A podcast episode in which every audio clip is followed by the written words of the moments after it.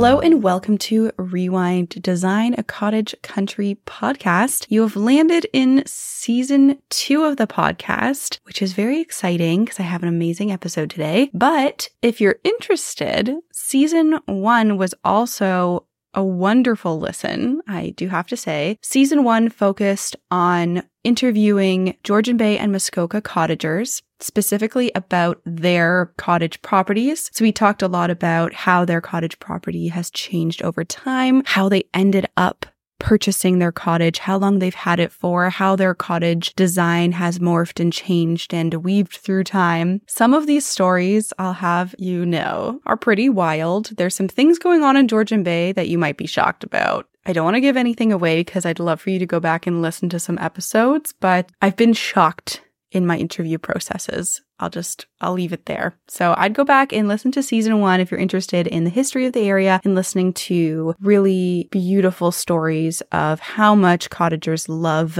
love, love Georgian Bay and, and Muskoka.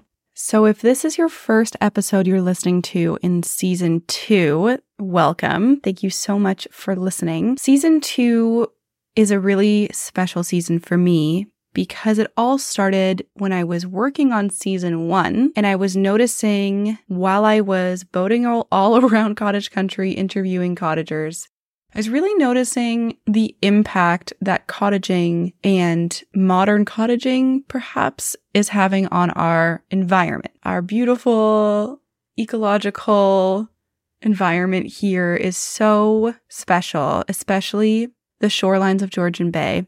And I started to wonder if there was maybe some building practices that we were using in our modern world that maybe we could challenge and talk about and see if there's better ways to build in terms of environmental sustainability. But as the season progressed, we started talking more and more about sustainability with so many guests on the show. And it's become quite an interesting, debatable topic because sustainability can mean so many different things to so many different people. And there's so many different kinds of sustainability. So we're talking environmental sustainability, but also energy sustainability and economic sustainability and social sustainability. And all of these things are so important when we're talking about the overarching idea of sustainability. So season two is focusing on these topics. I'm trying to speak to as many people in the building industry as possible. So that includes architects, other interior designers, landscapers, engineers,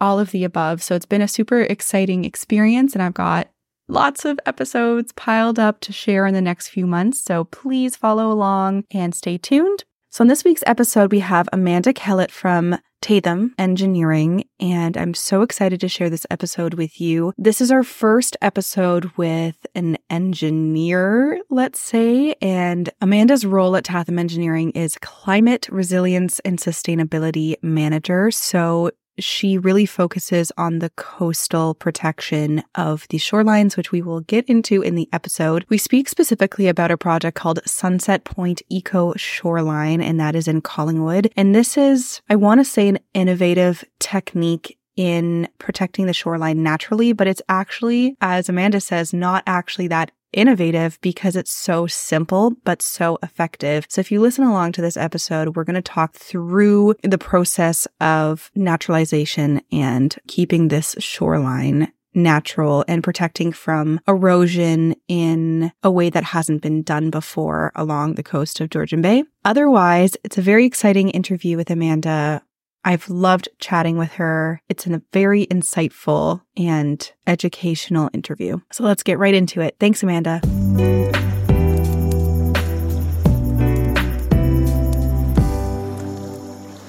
Thank you so much, Amanda, for being on the show today. I'm really excited to have you. It's been a long time coming. so, we're going to get started with just some general questions for you today. So, I really wanted to get to know how you got into this industry. She works for Tatham Engineering and it is based in, I would say, like northern central Ontario, like Barrie, Collingwood, Muskoka areas where you do most of the work. Is that correct? Yeah, that's right. Okay. So I just want to get a little bit more information about where you're from, how long you've been maybe working in the engineering industry, maybe where you went to school, all of these things. Yeah, for sure. Well, thanks for having me.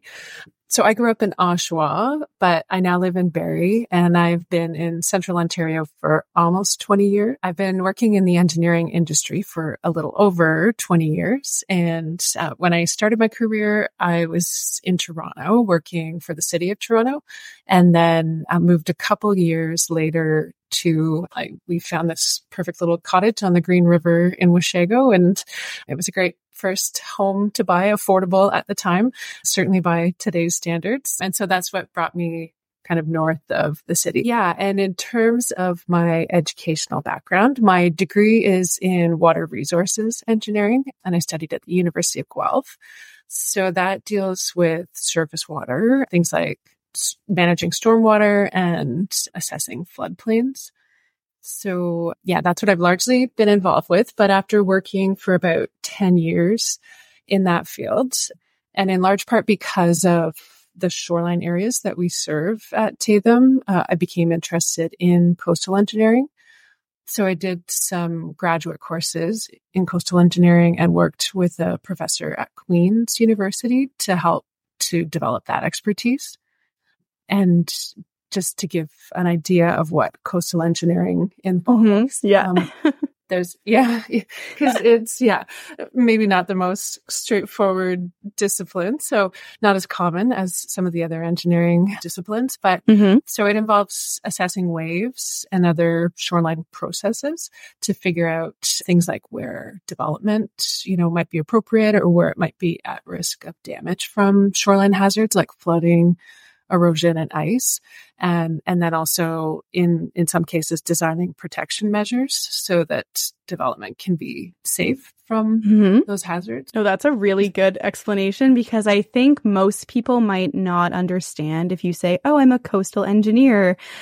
What does that entail? So I think that was a really great summary. And so like let's say you're building a dock or a boathouse or something right on that shoreline what are the main things that you consider when you're when you're initially doing that from your perspective? Yeah, so we are concerned about, you know, where that structure might be at risk from flooding, erosion, mm-hmm. and ice. And those are all things that just naturally occur along the water. And if you don't have any, you know, human activity, it's fine. Like that's, they're mm-hmm. to function that way. It's just when, when we get involved and we start to interact with the shoreline, that's where the challenges arise. So, so yeah, so it's, we, we do assessments to look at, okay, if it's a permanent dock, how do we make sure that it's not going to be damaged? What kind of protection measures might you need for a boathouse? Yeah, same kind of sets of considerations. Like mm-hmm. where should it be situated so it's, you know, at least risk or best protected from shoreline hazards? You know, how high would you want it to be set so that it's not going to be flooded? Going to see, you know, hopefully less ice damage. And then our information we also feeds into the, the structural engineering and the other uh, elements of, of the design. Gotcha. And is this something that you would say you would work with if it's a new building that you would work with the architect on this when they're, you know, before they're submitting for permit or how would that process Definitely. work? Yeah. Yeah, yeah. So if it's a new build, yeah, we typically get, we might get a set of proposed plans from an architect or, you know, if it's a site development, get a proposed site plan from a planner. But when we get hired and we're brought in to satisfy, you know, the municipality or conservation authority or whoever it is that's a- asking for the study, we provide that advice on okay where should you locate your house or you know what do you need to do to protect this boathouse mm-hmm. um, so yeah and it's harder when sometimes we get involved later on in the process and it becomes more you know it's more difficult and costly to have to redesign 100%. rather than considering it from the start yeah and then so like let's say someone designs a boathouse, which I guess isn't typical everywhere. Boathouses, I feel like, are such a Muskoka specific thing but let's just say a dock, for example. If someone's designing a dock that maybe you think is really not a good idea, and maybe it's yeah. located right in an area that has terrible waves and you're really worried about it, what are kind of some things that you would suggest changing? Is it, is it, would you ever just say maybe don't put it there? Like, would you suggest a different location or is there any other like, I, again, I'm not very familiar necessarily with specific dock engineering. So I, I don't even know what else you would suggest, like whether it's fixed or floating, or maybe you can run me through that. Sure. Yeah. I think like when you look at the hierarchy of, of how, you know, it's best to deal with natural hazards, the best thing to do is avoid it entirely. And yeah. so that's always the first advice is if you can avoid it, avoid it. Because if you are trying to protect against that, that's always higher risk and higher cost. So sometimes you can't avoid it, but that's, that's the first line of defense. And then after that, when you're looking at design mitigations. Yeah, it's certainly like if you can install a cantilever structure, something that you can take out seasonally if it's mm-hmm. because yeah, you don't have to deal with um, ice breakup tends to be the worst of conditions for docks and for boathouses. So that like much more so than than wave action is what does damage to those structures mm-hmm. on the whole so yeah, so it's there's this the structure type, there's the materials. You can also, in more extreme cases, install things that are offshore of the structure, like a breakwater mm-hmm. that helps to break up ice before it reaches the dock. I know bubblers are uh, popular in some locations to try to prevent ice formation as well. So there are mm-hmm. a lot of approaches, but again, yeah, as much as you can avoid that hazard, it's better in all in all cases. It's so funny because I'm from the Georgian Bay side of things. I didn't spend that much time in Muskoka before I was really working in the design industry. And, you know, where I'm from in Parry Sound, most people can't access their cottages in the winter because they're all on islands. So right. all, all of our docks, you know, they're all floating. We pull the ramps up, you know, can, most of them are cantilevered. And then we have like a floating dock that we like let float out. and yeah. that's just pretty typical from wh- where I'm from. But then when I started working in Muskoka, I remember I went to this site in the winter and I had no idea what a bubbler was because I'd never yeah. seen one because we just don't have boathouses where we are. And it was just such a foreign concept to me and shocked me. But then it makes total sense because the way that the structure is, I can see how it could be very damaged by ice formations because it's it can't it has no give, it has no movement. So I can totally understand why that, you know, maybe isn't the best option all the time. Mhm. Yeah. Mhm. But it's crazy. and I was going to ask yeah. you so you're you're based in Barrie, but where would you say most of your projects are like for your for coastal development? Yeah. So we, uh, like as a company, we service, yeah, central Ontario, sort of like you described. That's, that's our core area. And so in terms of the shoreline areas, that covers Lake Simcoe, Georgian Bay, some parts of Lake Huron and the Muskoka Lakes are kind of our core areas. And we, we sometimes venture a little further afield from that. But yeah, I'd say that that covers the vast majority of our projects. And then just outside of this one specific department, can you just briefly describe what the other departments are just as an overarching idea of Tatham? Sure. Yeah. So Tatham Engineering, we're a civil engineering consulting firm and we've been around for 34 years and have five offices across central Ontario. So our uh, clients range from say, you know, private homeowners to larger scale land developers. And we also work on the public side for small and large municipalities. So that kind of covers our, you know, their client base and where we're located. And in terms of the services that we offer, we have yeah, water resources engineering, which is part of the work that I do in coastal engineering land development, municipal engineering, structural, water and wastewater, transportation, mechanical and electrical, and hydrogeology as well. Yeah, that's like, oh, so encompasses are, like so many parts it's of engineering. Yeah. Yeah. For sure. Yeah. And that's sort of like, those are kind of the core disciplines that you need when you're doing, you know, a land development project or a municipal infrastructure project. So mm-hmm. we have a lot of projects involve all of those mm-hmm. departments and some are, you know, some can be a smaller number of that. But yeah, there's a lot of collaboration between those groups. Okay. So that, that's awesome. So like how many people do you think work for the company in, in total? I'm just trying to wrap my head around the scale of the company.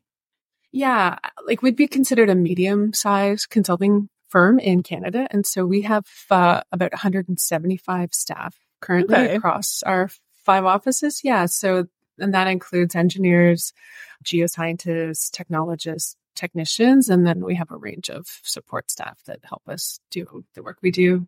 Nice. No, that's awesome. Yeah, I mean, every project needs engineering in some capacity. So I feel like it's a very needed industry and really, really important because, again, you know, designers and architects can say all they want about wanting to build something, but at the end of the day, sometimes it just doesn't work. yeah.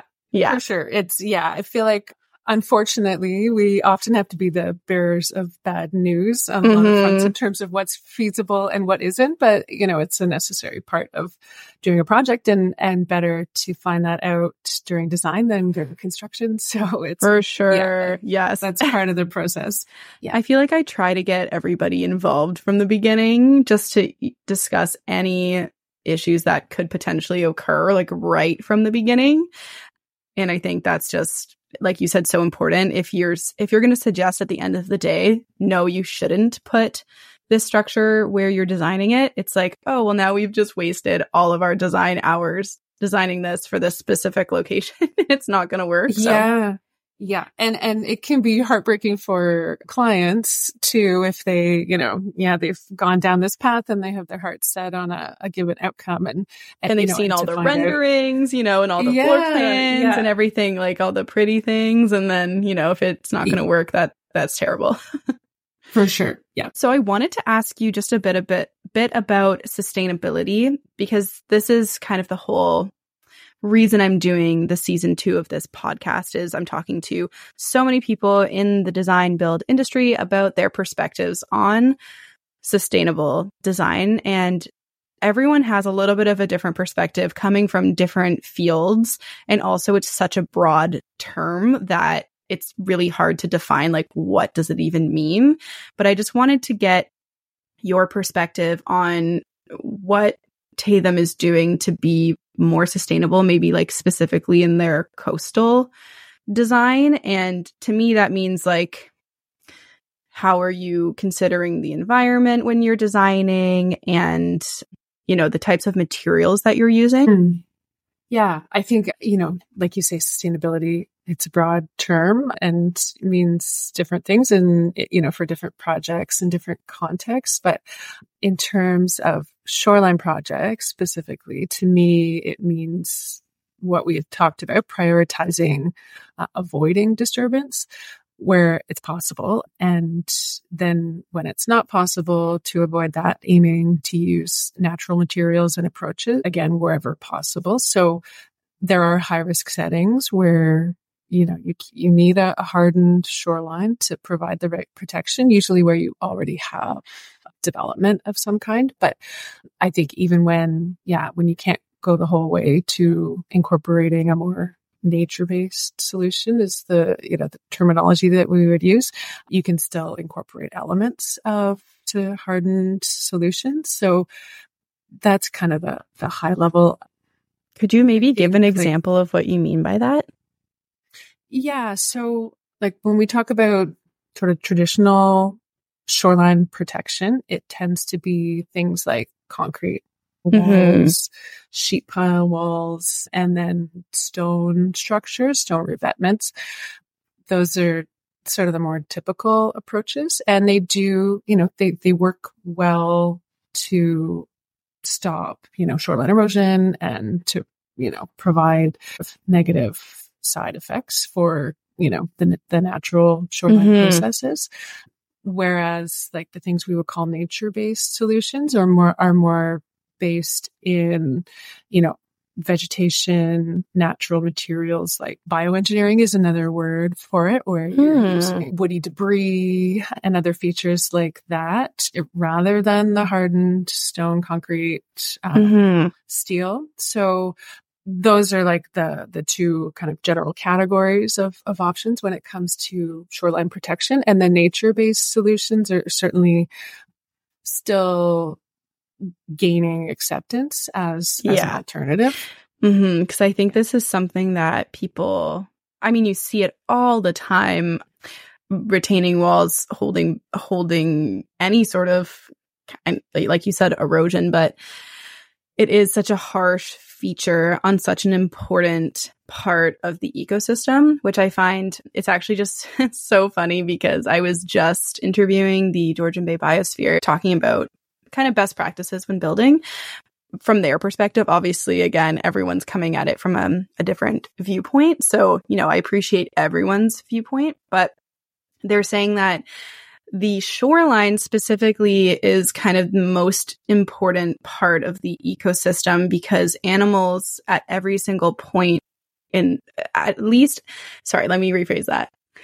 An animal in one point of its life will have to be on the shoreline. So again, if it's a frog, you know, they're laying their eggs on the shoreline and same with fish spawning and other animals are using this this part of the environment a lot more like the connection between the land and the water turtle eggs these types of things. So i think from their perspective it's they would prefer to see nothing being put there and like natural erosion. So i'm wondering you know how, is there a middle ground for this that allows for you know the the owner of the property for them to to not see as much erosion with these natural what are they called you said? Like natural Yeah, nature based solutions. nature based is the- solutions yeah The, terminology. term. yeah. you know versus doing this really harsh concrete or stone based solution because again that works really well for its purpose but environmentally it might just not be the best option for like the ecosystem i know that's a tough this is a tough topic but Yeah, no, not at all. And it's actually, it's something that I've been thinking about a lot in recent years. In- Mhm. In part, I think sort of seeing the aggregate effect of like all the work that you do, like when you see it over time, all of the shoreline protection and, you know, it, it has been necessary in part. We had really high water levels on the Great Lakes and uh, mm-hmm. Georgian Bay, Lake Huron in particular. and fluctuating levels back. a lot Yes, yeah. So can be challenging conditions. And so, yeah, we did see a lot of shoreline properties that had flooding, that had erosion, in many cases, structures that were really at risk of, you know, serious damage if there wasn't something done to protect the shoreline. So, you know, there has been a need for it. However, if you look at, you know, a stretch of shoreline and you see this, you know, incremental hardening and you know denaturalization it does you know i think when you step back and look at it holistically you do start to worry about the impacts of that and so yeah something I've, I've been thinking about a lot and trying then to incorporate these nature-based solutions where we can and there is there's a category of these practices that are they call it like a gray green sort of blend where you take like the gray infrastructure being the hardened traditional and the green infrastructure being the the softer nature based Mhm. so for example if you had a stone structure we would call it a revetment sort of lays against the shoreline and is meant to protect against erosion so that could that's something that could be vegetated and it's not Mhm. something i do have a pilot project coming Ooh, um, that will install that. Yeah. So with it's with the Nottawasaga Island Lighthouse Protection Committee. okay. Um, and so they are it's it's an island with a lighthouse that's not too far off the Collingwood shoreline. And the committee wants to do restoration work on the lighthouse. And so they'll need improved boat access to be able Mhm. do that construction. And so as part of that and part of the permitting for that, we designed a structure and then incorporated a, we're calling it a vegetated revetment. So it's a stone structure, but with the addition of some specific, you know, shoreline appropriate vegetation so that it can then you know, have sort of habitat enhancements, provide shade and, you know, be much better for, for fish and other aquatic animals than mm-hmm. standard stone structure. So I'm, I'm, I'm excited to see that in practice. And I do think it's something that can be applied a lot more broadly and, and like stone revetments are extremely common along a lot of the shorelines that we work on. So it's something that can be done after the fact of, you know, if you have an existing structure, you can also, you know, it's possible to go in and add plantings. And, you know, in that way you take what is kind of a less than natural hardened shoreline and you can naturalize it. Mm-hmm. And can you just explain for anyone listening what a revetment is? Yeah, so it's it's really just a layer of stone that's sort of placed against the existing shoreline slope. So it's mm-hmm. flatter than, you know, if you picture like an, a stacked armor stone wall, mm-hmm. it's sort of like that, but flattened out and with rounded, usually rounded granite or limestone boulders. Mm-hmm. So it, it protects, like it causes waves to break up and it dissipates the energy. So it protects against erosion in that way, but it is still, it's not, you know, a, a, it's not a natural shoreline. Yeah. And I think, I mean, most people will understand what that is because I think that is quite a common way to do it around here. I don't know if it has to do with cost or anything because maybe it's a better option. I'm not sure. yeah, I mean, I think environmentally it is, it's a little nicer than a vertical wall because it does, it breaks up, like it breaks up the wave energy in place okay. rather than like the other downside of hardened shore walls is that they tend to just send the wave energy and also just down to the neighboring property.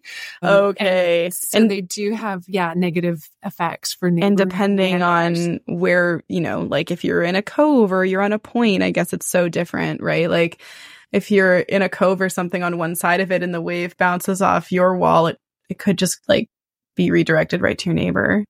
yes. So you do have to be cautious about that when you're designing those structures. But yeah, the revetments are, are considered better in that regard in terms of, yeah, not having offsite impacts. Uh, right. in the same way that walls do.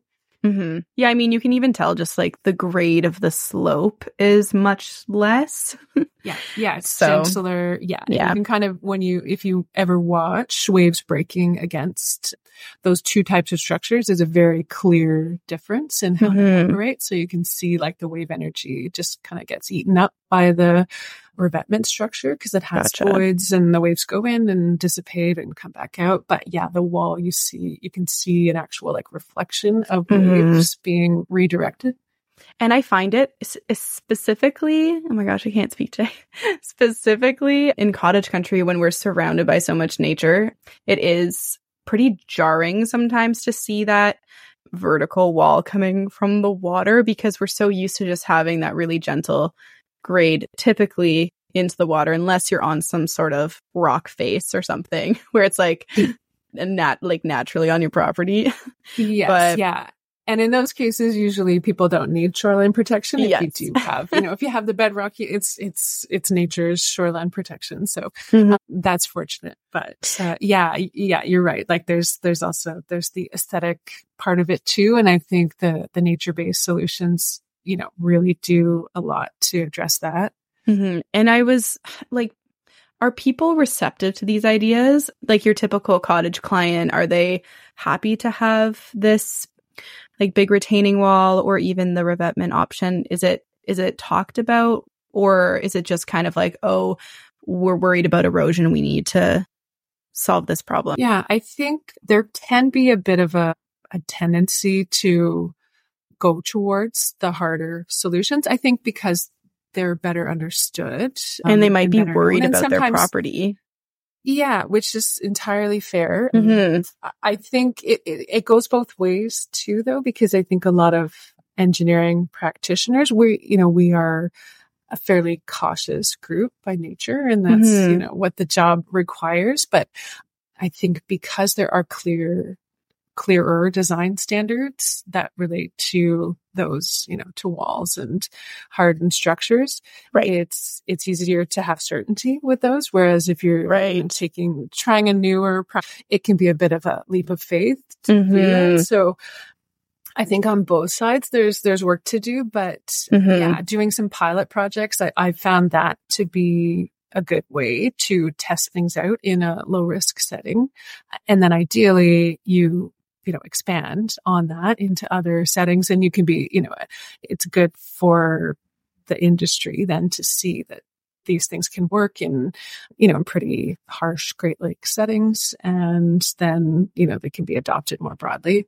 And most of the, the context behind this season of the podcast as well is basically i'm saying you know we live in an area where de- development is inevitable. Like development is going to continue happening. Like it's never going to stop. Especially you know muskoka is already so developed and it's just going to keep spreading to other areas further north and further east. So i think what i'm excited to talk about is just like you're saying looking looking at different options on how to move forward with all of these things that maybe I how do I phrase this? Like the break wall or not the break walls, these retaining walls, you know, are great for what they do and for the purpose of erosion and breaking up waves. They're like a hundred percent perfect, you know, like they're great. But I know so many people moving forward are starting to think more about like, I guess, impacts on the environment. And so I don't think any solution will ever be perfect in, in any regard. So I think at least if we're working to be better, then I think that is something that everybody can do and is something that I really believe in. Yeah, I think seeing examples of that change is really important and helpful. So if, you know, if you see that there's a shoreline neighbor who has, you know, a naturalized shoreline has, you know, done some some work to you know, to enhance the shoreline with plantings or, you know, tried one of these more natural approaches. I think those are, that's really helpful to give people, yeah, that sort of level of comfort mm-hmm. um, that it can be done in a way that's safe and, you know, appropriate for their shoreline. So I do think, yeah, I, I am finding that, you know, I'm I'm certainly trying to suggest these options to clients, but I'm also finding some clients coming to me with their own ideas. So in on Lake Huron, for example, we had a client who was redeveloping a cottage property. And yeah, they, they were choosing to move back from the shoreline and taking what was a vertical timber shore wall, which is quite common on parts of the Lake Huron shoreline. They, they were in like a dynamic beach sort of bluff area and uh, instead having kind of a stepped wall that incorporated some like natural native grasses and and other plantings and so yeah that things like that are encouraging in in terms of people recognizing the importance of these features like that you know they're they, are they are naturally protective they're important ecologically and uh, and then designing you know and planning accordingly. And do you have a team as part of your company that works to do plantings and are experts on like actual i guess native plant species or do you outsource that and work with another company no, we do have an in-house landscape architecture firm that's oh. partner firm, Envision Tatham. Yeah, so they're a great resource, and that's we've amazing. been working together. yeah, to develop some specifications because it is a bit like shoreline planting, especially on say Georgian Bay, mm-hmm. like Huron. Those are quite harsh environments to try to establish plantings. So yes, yeah. So it's, it's not, you know, it's not like you can just approach a garden or backyard project. So mm-hmm. it, it's, yeah, we're working on how best to get those those plants established because once they do get a root system it's it's amazing what they can withstand and that's something that i know it's it's amazing yeah through all the work and all of my work in the field during that 2019 2020 period of very high water levels on Georgian Bay and Lake Huron. Mm-hmm. It was really amazing. I would go out to sites and see you know, widespread erosion with the exception. And this would be where, you know, there were hardened structures. There were revetments and walls and, and those were damaged and failed in some cases. And then, you know, there's this scraggly cedar tree that's just clinging to life on the shoreline. And so, you know, it really did teach me a lesson about that, you know, just the potential for shoreline vegetation as a shoreline protection approach. Mm-hmm. Um, you know, yeah, they they fared better than a lot of the engineered structures in in some cases. It's so it's so interesting. And i know most people really question like leaving their shoreline completely natural because it doesn't look very tidy. It looks really wild and rugged and there's so many different species right on that shoreline that it it can be it can be a little bit like untamed. And i think a lot yeah. of people really like to have a more clean look with their landscaping, you know, again, like basically clearing it, clearing it all and having a beach or like the barren rock. And I try to, you know, at least try to persuade people to maybe not clear everything just because like you said the root systems are so integrated into that shoreline they have so many natural filtering qualities and again, I'm not an expert. This is just some things I've learned from the biosphere and stuff, but it's it's tough sometimes to persuade people to not touch it. Even my own family cottage, my dad likes to mow the lawn, even though we don't even really have a lawn. It's just kind of wild grass and he won't give it up because he likes it to be tidy looking for when guests come over. And I think just that whole mentality is is funny because you're going to this wild area where, you know, you you're wanting to be in nature. And then here we are like trimming everything. Yeah. so it's just kind of yeah, funny. It's but a, it's a habit for sure. Yeah. No, yeah. I, I completely understand. And I think, yeah, some of it is education in terms of, yeah, making people aware of the many benefits of a natural shoreline. And yeah, I think over time people can become accustomed to that. Like the cosmetic pesticide ban is one example where, you know, for so long people would use pesticides on their dandelions and and then all you know one day it just wasn't possible to buy them anymore and people have adjusted they just you know you see dandelions and we all survive and so i think yeah when when sometimes people are required to you know, change by legislation. And sometimes it's certainly we can adjust is, is kind of the lesson that I take from that. Hmm. And then I wanted to talk just a little bit about maybe like materials that you would recommend for, let's say, like dock structures and the things. Cause I know, again, so much of my information comes from the biosphere, which is one resource. So feel free to speak your opinion because mine is just one side but you know, they suggest there's so many things like having the dock planks like slightly more open and spaced apart so that more light will filter through to the fish that live below the dock. And using like FSC certified wood is always just a good option regardless. But is there anything that you would say like sustainability wise that you consider when you're when you're choosing materials for projects? Yeah i think like certainly those are those are all good points about both material choice and like material placement to, to consider fish habitat and yeah, just sort of aquatic use. I think those are important. And then, you know, similar to what we spoke about, but just avoiding, you know, right. concrete and the other mm. less natural materials where you can so yeah, I think it's it's it's a bit of of all of those elements of the conversation of mm-hmm.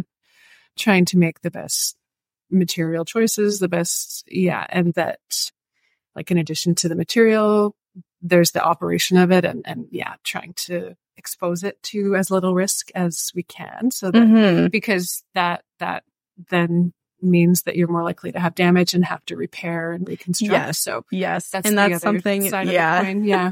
that's like a huge thing from my understanding of what I believe sustainability is too. It's like using quality materials right from the beginning, reducing hazard and, you know, building it properly the first time so that it will last as long as it possibly can. And then you're not having to replace or fix or rebuild or anything. So that's, I think, from an architecture and interior design perspective, that's really important to just be using the best quality materials and really good building techniques. Yeah. Over over time, it's like your life cycle cost will just be so much better than if you were to build it cheaply. I don't want to say cheaply, but just like not well. Mhm. if that makes sense. Yeah. Yeah, definitely. And then one other thing I wanted to touch upon, I don't know, did you work on the Sunset Point Eco Shoreline? Yeah, that was my project. Okay, okay. So we can talk a little bit about that one because that's another nature based shoreline project that's on your website that I was really intrigued by. So I wonder if you Yeah. can maybe just talk a little bit about that one. Definitely. Yeah, that was my first nature based shoreline project. And I was fortunate to have a willing partner in the town of Collingwood. Mm. We had, they had experienced some pretty serious erosion during that high water period, 2019, 2020, and required some emergency shoreline repairs to some of their existing shoreline structures. So we helped them with that. And as part of that process, we received comments from the local First Nation, Saugeen Ojibwe Nation, and they recommended uh, in future looking to softer shoreline protection options. So it's something that stayed with me and I wanted to look for opportunities to do that. So I brought the idea to the town and we collaborated with the Collingwood Environment Network, which is a local not-for-profit area that was suitable to try a large woody debris installation. And Mm-hmm. so large woody debris is occurs in nature and generally just defined as sort of logs or driftwood of a certain size. And they do accumulate in natural coastal environments and, and serve as a natural coastal protection without, you know, they're not intentionally placed or, or anchored or anything. They just find their way to Mm-hmm. to settle on, you know, cobble beaches and, and different areas. So this is something that happens in nature. And so the both material as intentional shoreline protection. Mm-hmm. So we found a site on at, Sunset Point Park, which is a large shoreline park in the town of Collingwood that's quite, you know, very well used and high, high impact, high priority area for the town. Completed a design and so it included taking cedar logs that had been, they were actually um, cedar trees that had to be removed to construct a washroom building in the park. Oh, And so cool. Yeah, the timing was perfect. That we just happened, they happened to be removing these trees and we happened to need like cedar is a good wood to use because it's rot resistant. So Mhm. it's good in that kind of aquatic environment where it's, you know, periodically wet, periodically dry.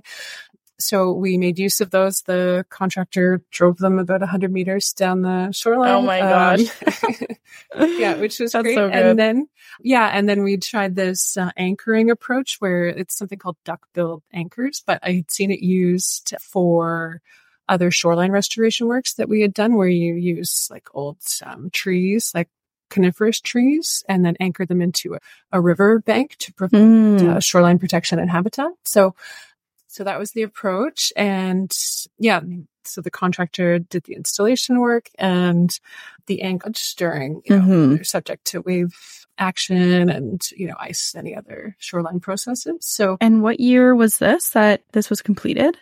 this was completed in 20, Okay. I'm pretty sure. And yeah, so it's about 100 meters of shoreline where this was installed and it's performing very well.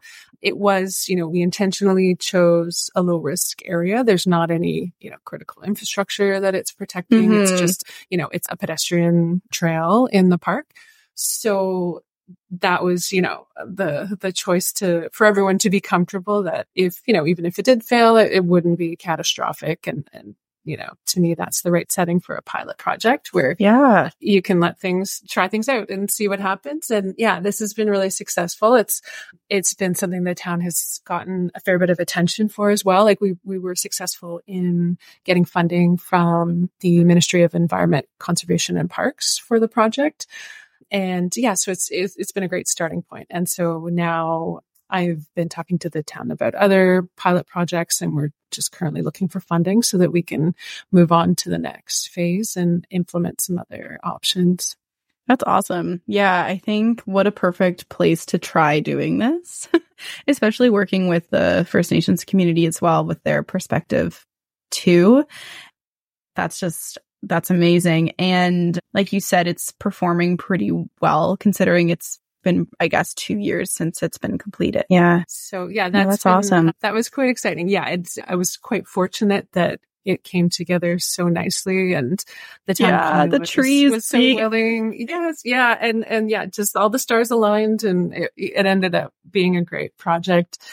The other, like on a related note, one of the my other favorite projects of recent years was actually helping uh, the Saugeen Ojibwe Nation to complete a review of their shoreline and their territorial, like traditional territory. Uh, they had concerns about the cumulative effects of shoreline hardening and, and mm. hardening their traditional fisheries and just mm-hmm. the aquatic environment. And so I had the opportunity to um, what options there might be to, you know, to encourage the use of nature-based solutions as opposed to traditional shoreline hardening and yeah, sort of evaluate like the the negative effects associated with shoreline hardening and mm-hmm. kind of look towards next steps for encouraging the adoption of these softer, gentler approaches. And what would you say, I guess, from your perspective, would be the negative effects of of a hardened shoreline? Yeah, well, I mean, so the removal of vegetation being a big one. So you just don't have like where you likely had, you know, not all shorelines are vegetated, but whatever the natural shoreline condition was, that gets removed. And so it's no longer serving its intended purpose, either like in terms of coastal process, like shorelines are supposed to be dynamic by nature. They're supposed to erode and deposit sediment elsewhere. Mm-hmm. And so when you interrupt that with a hard structure, it no longer functions in the mm-hmm. way it was intended. And so that, that always has some effect on the system. And whether you see it right away or not is, you know, it is a question. But yeah, it's likely often causes erosion in other areas where it might not have normally seen that.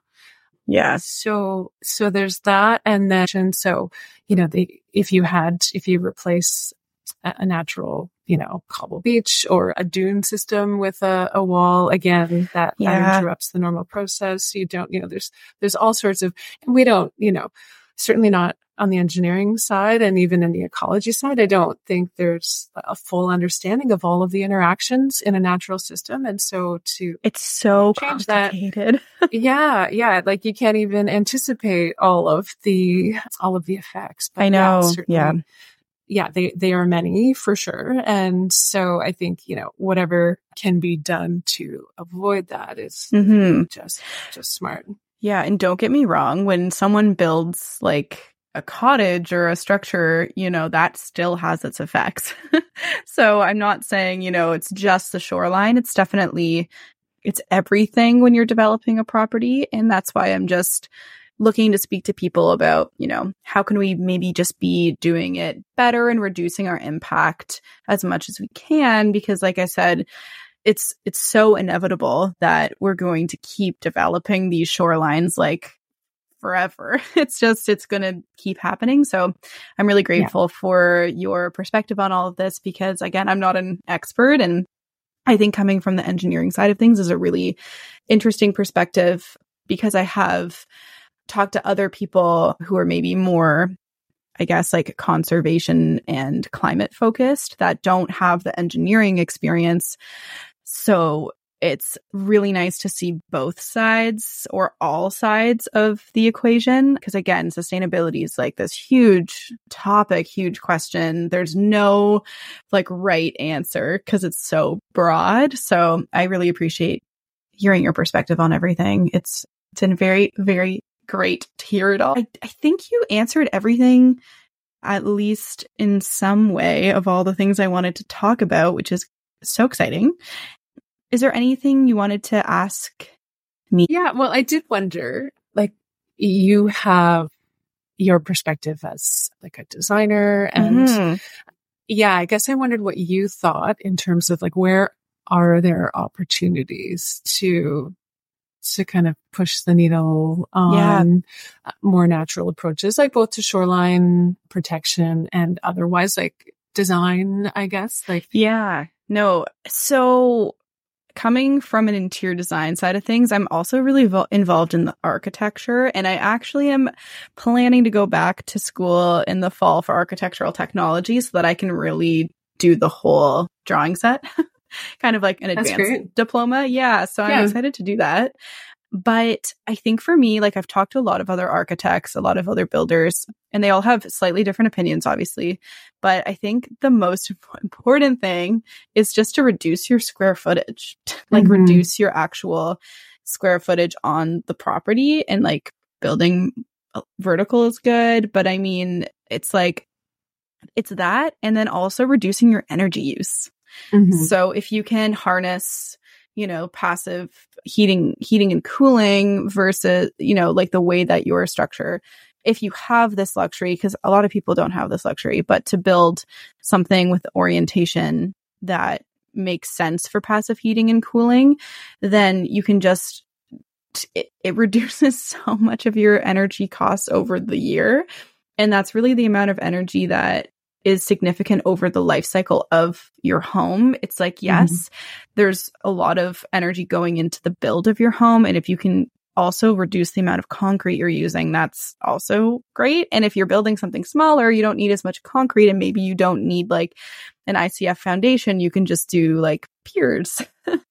and just uh, like, again, these are, this all basically revolves around building smaller. I think these are just things that we need to talk more about and discuss because I also believe that the clients might not be aware of all of these considerations. But I think right. any step in that direction is good. Yeah, for sure. Mm-hmm. That. Yeah, that's great. It's, it's interesting to hear what, uh, yeah, what your experience is on that. I mean, I think it's, it's, it's re- realistic to recognize that, you know, the bigger building, the more it, you know, generally the more its demands are in terms of like both the construction, you know, the upfront and then the operating mm-hmm. cost and footprint. So, you know, I think to, to try to avoid that conversation is, is, you know, is what yeah. got us here in the first place. yeah, but, I know. Yeah. I think more people are acknowledging that.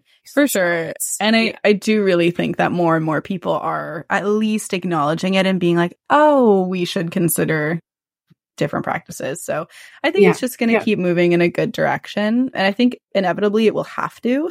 so yeah. yeah. I think we just keep, you know, the conversations going and be really gentle on each other and just trying to understand all sides of the equation because like we all have different perspectives and we all have different specialties and like I I can't judge your engineering because I don't know much about what you really do day to day. And it's you know there's so many reasons why you might engineer something a certain way for the function of it so for me to say, oh, you shouldn't do that because it has an effect on the environment doesn't really make sense. And same with building, like everything is going to have an impact. And it's just like, how can we at least reduce it or slow it down a little bit and just work together in this whole industry to, to all understand what each other do. Yeah. That makes sense. Yeah. I think that, yeah, for sure. No, I think it, in, in this, like in the sustainability and climate resilience area, as much mm-hmm. as anything, it's it has to be collaborative because no yes. no one person has all the answers. So, and also, like if one person's doing something that that they consider sustainable, like if if not everyone on the project is on the same page with that, then you know the architect could build design something that with no regard to it. And then when I get there, I'm like, oh, well, I guess I have some say in the material. But if I'm not working with the architect from the very beginning, then my impact is much less. yeah, it's that whole, you know, from the start kind of Yes. philosophy. And Yes. that definitely helps. Yeah. Well, I just want to say thank you so much for all of your perspectives. This has been so nice. And I'm really excited to see what you guys keep doing in the future in terms of, yeah, I guess like this specific coastal development topic. but yeah, I think you're doing great things. And I just want to say thank you so much for participating and for reaching out to be on the podcast. So That's great. Thank you so much for having me. I, I appreciate the opportunity.